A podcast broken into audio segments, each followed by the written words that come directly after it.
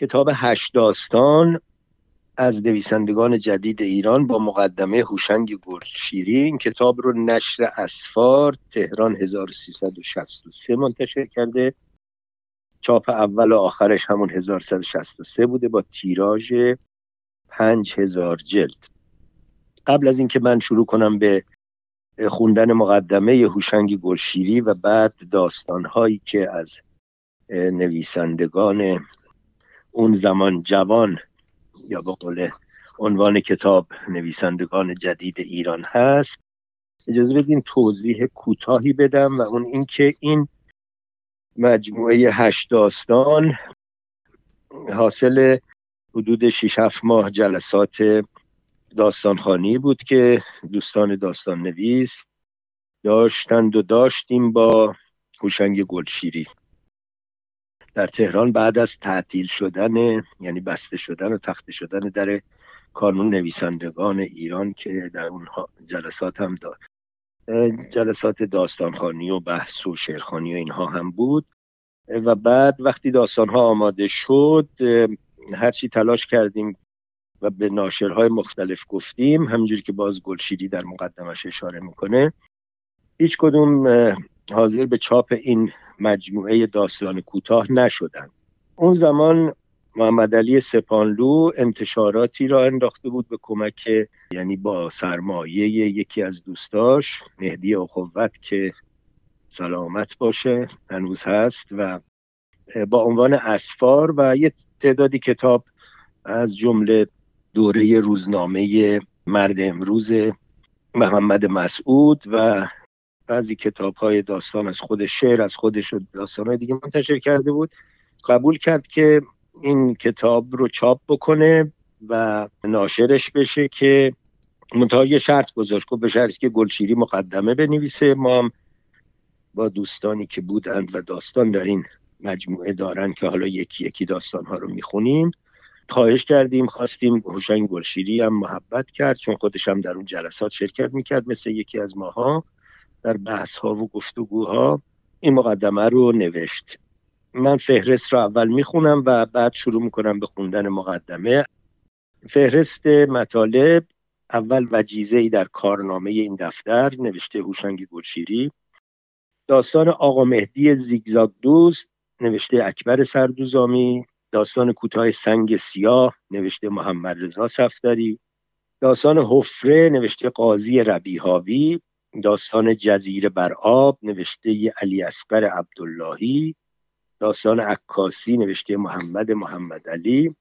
داستان آقا باور کن آقا نوشته علی محمد اسفندیار که نام مستعار یارعلی پور مقدمه. داستان کره در جیب نوشته سمد تاهری و داستان آخر هم پدر و پسر نوشته ناصر زراعتی. وجیزه ای در کارنامه این دفتر. روزگار غریبی است و قریبتر اینکه پیش از این بیشترین همه همه آنها که چهره پرداز روزگار ما بودند حتی در اوج خلاقیتشان تنها می‌خواستند تصویرگر تقابل نور و ظلمت باشند. از تقلیل همه هستی به خیر و شر گرفته تا تحلیل همه مسائل پیچیده جهان بر بنیاد قبول دو قطب.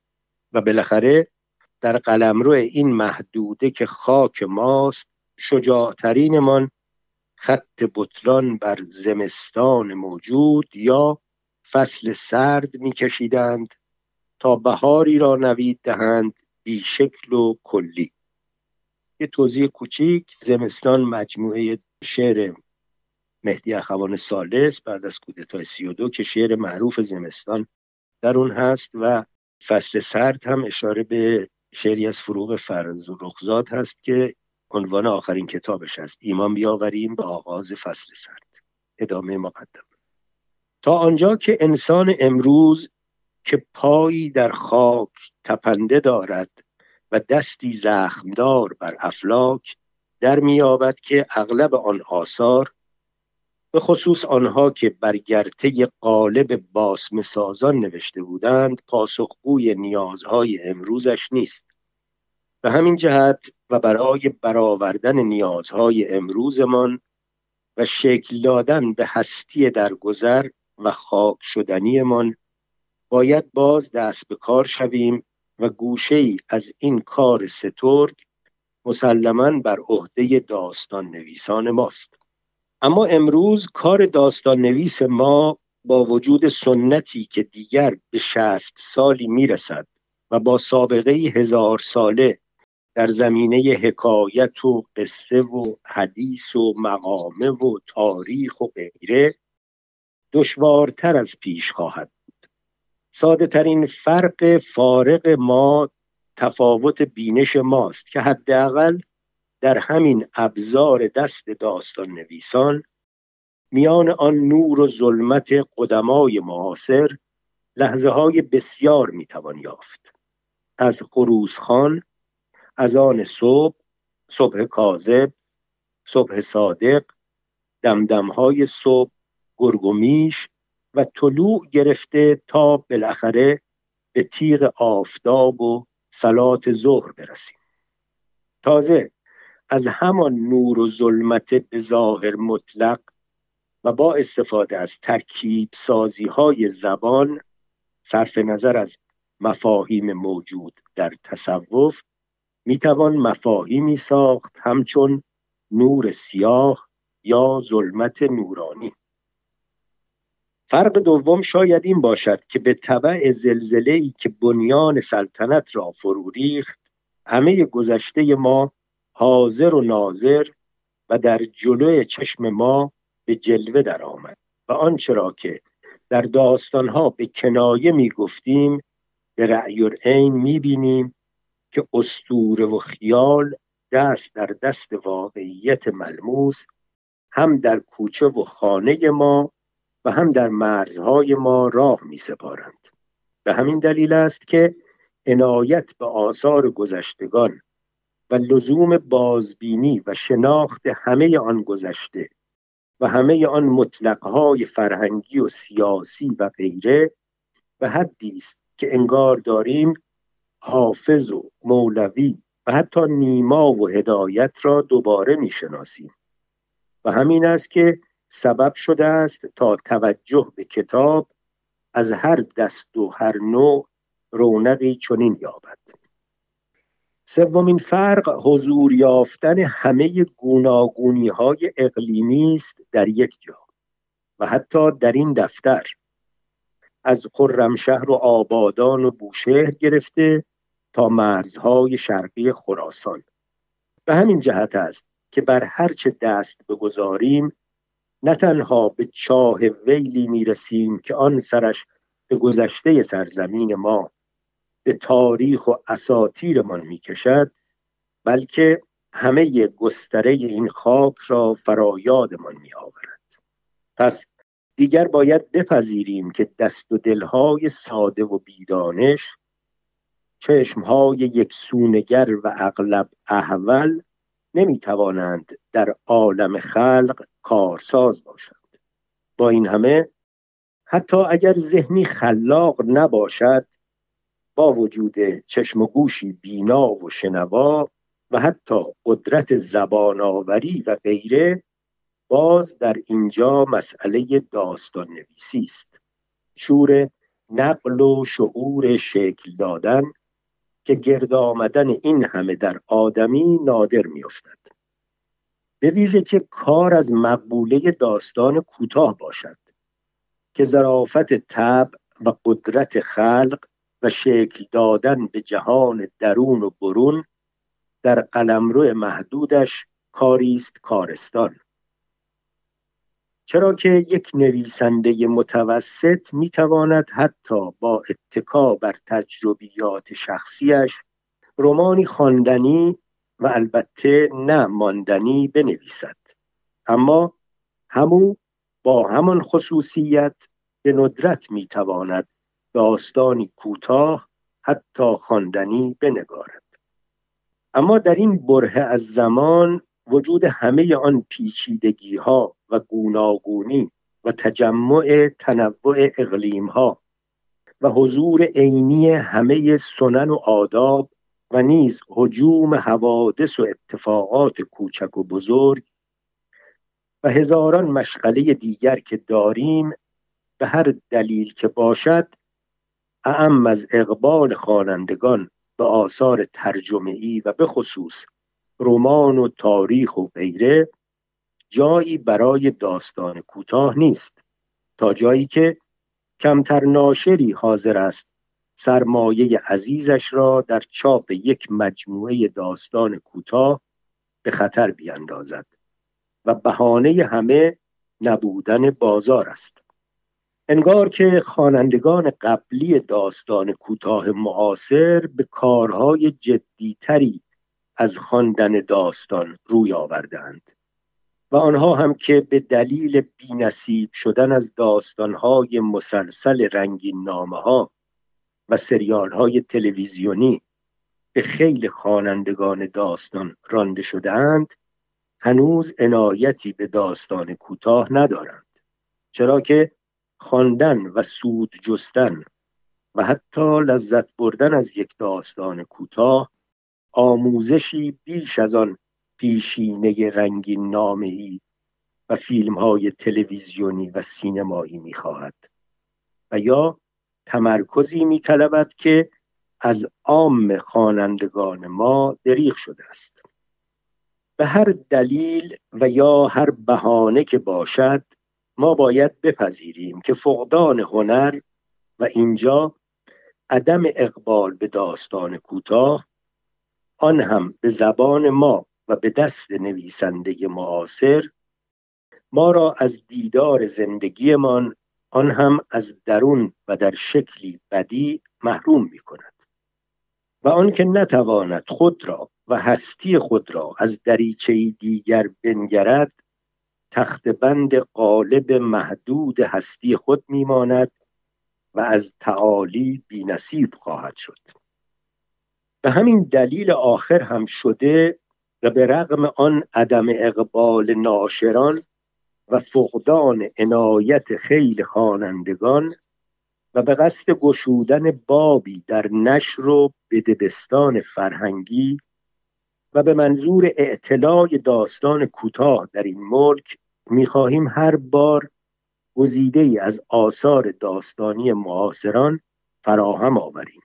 با این تذکر که گرچه تلاش بزرگان ادب معجور بوده و هست اما توجه بیشتر به جانب آنهایی خواهد بود که سالی چند است تا دست به قلم بردند و جویای راه و رسمی دیگرند و یا رسم و راه های رفته را میکوبند تا کور راهی را جاده ای هموار کنند.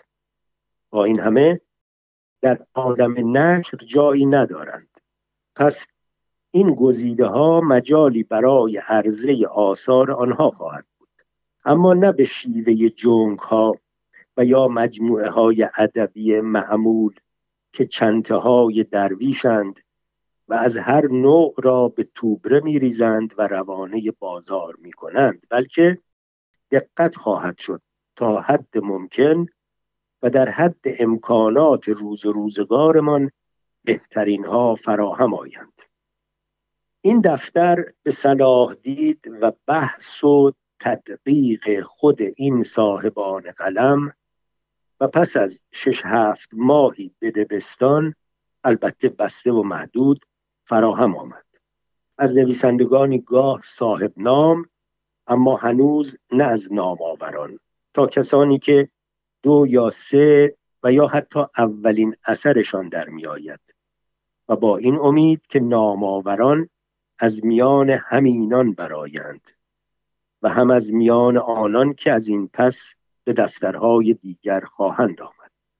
امید که باز به همت خود این صاحب قلمان هر از چندگاهی کارنامه ای از آثار داستان نویسان معاصر فراهم شود تا اگر توانستیم ناشری را پس از چاپ این یا آن اثر بازار پسند یا تجدید چاپ آثار بزرگان غرب و شرق و شمال و جنوب به حرام کردن سود آن سرمایه گذاری ها بفریبیم همچنان گزیده ای از این دست فراهم خواهد شد. با این اطمینان که راهجویی را پیش از همه باید از جوانان چشم داشت که از خطر کردن نمی حراسند و به صلاح دید این و آن خواننده معتادشان چشم ندوختند. اما نویسندگان این گزیده. یک اکبر سردوزامی متولد 1330 تهران تا کنون دو مجموعه داستان کوتاه به چاپ رسانده است. دلواپسی در سال 1358 و خانه ای با عطر گلهای سرخ 1360 از انتشارات کار و هنر و پخش هر دو به همت انتشارات نیلوفر. داستانهای چاپ شده و چاپ نشده هم دارد. از آن جمله است بلیت بلیتی که در 1359 در نشریه هنر و ادبیات شمال درآمد. گفتنی است که سردوزامی لیسانسه دانشکده هنرهای زیبا در رشته تئاتر است. اما همچنان برشکار مانده است و چند ماهی از سال را قیچی به دست می‌گیرد و پارچه به قامت این آن می‌برد تا چند ماه دیگرش را قلم به دست بگیرد و بر قامت زندگی ما بدوزد. دو محمد رضا صفدری متولد 1333 خرموج بوشهر. داستانهای سیاسنبو و علو و اکوسیاه او در کتاب جمعه چاپ شده است و داستان چتر بارونی در کتاب پگاه و داستان کوچه کرمانشاه در نشریه کارگاه قصه. صفدری معلم همان خرموج است. و آشنا با زندگی و مردم آن دیار. چوبک رسول پرویزی و دیگران را در داستان نویسی در پس دارد و در عالم شعر نعمتی و آتشی و باباچاهی و دیگران را. اما حال از بد روزگار و به قصد علم در قربت تهران دانشجوست. سه قاضی ربیهاوی متولد 1335 آبادان. داستان مرداد پای کوره های جنوب را نشر یاشار در سال 1358 مجموعه داستانهای کوتاه نخل و باروت را نشر دامون در سال 1359 خاطرات یک سرباز را نشر ققنوس در سال 1360 منتشر کردند. دو داستان کوتاه عکس یادگاری و فیدوس در نشریه کار و هنر 1158 در آمده است و پالتو توی دشت بین راه مقاومت در صبح عکس یادگاری او در مطبوعات مختلف. قاضی ربیهاوی دیپلم است و جنگ زده و گاه ساکن اردوگاه ها و اغلب و شاید هم همیشه فکر می کند که نامآوران عرصه داستان نویسی دیگر چیزی برای گفتن یا نوشتن ندارند و حتی در گوشی ممکن است بگوید که اصلا مردند و حال چند نقطه. چهار اسقر عبداللهی متولد 1334 آبادان. داستان بلند آفتاب در سیاهی جنگ گم می شود او را انتشارات کار و هنر در 1360 درآورده است و داستانهای کوتاه نگهبان اسکله شرجی در شب بیقرار را در کار و هنر 1158 و مطبوعات دیگر می‌توان خواند. عبداللهی هم دانشجوست و هم جنگ زده و میهمان تهران و با کار در کارگاهی نان روزانش را در میآورد. نقد هم نوشته است و با سینما هم الفتی دارد. پنج محمد محمد علی متولد 1329 تهران مجموعه داستانهای کوتاه دره هندآباد را انتشارات پیروز در سال 1354 و از ما بهتران را انتشارات رواق در سال 1357 منتشر کردند. از او مروری بر حکایت رفته در بازار رشت به سال 58 اسدالله اجیر در لوح شماره سه منتشر شده است و رعد و برق بیباران و پرمایه در گرداب در مطبوعات مختلف در آمده است. محمد علی کارمند است و ساکن تهران و آشنا با مردم عادی جنوب شهر.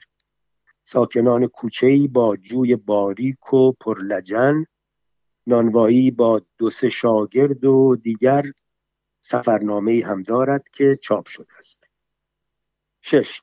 علی محمد اسفندیار یار علی پور مقدم متولد 1330 که باید این اثر او را اولین کار چاپ شدهش به حساب آورد. اگرچه در نمایشنامه نویسی هم دستی دارد. هفت. سمد تاهری متولد 1336 آبادان. مجموعه شعری مشترک با دو شاعر دیگر دارد با نام قلبهای کوچک در شهر بزرگ. از او داستان کوتاه شیپورچی گردان ما در کارگاه قصه در آمده است و گلبدنا نیز از او منتشر شده است.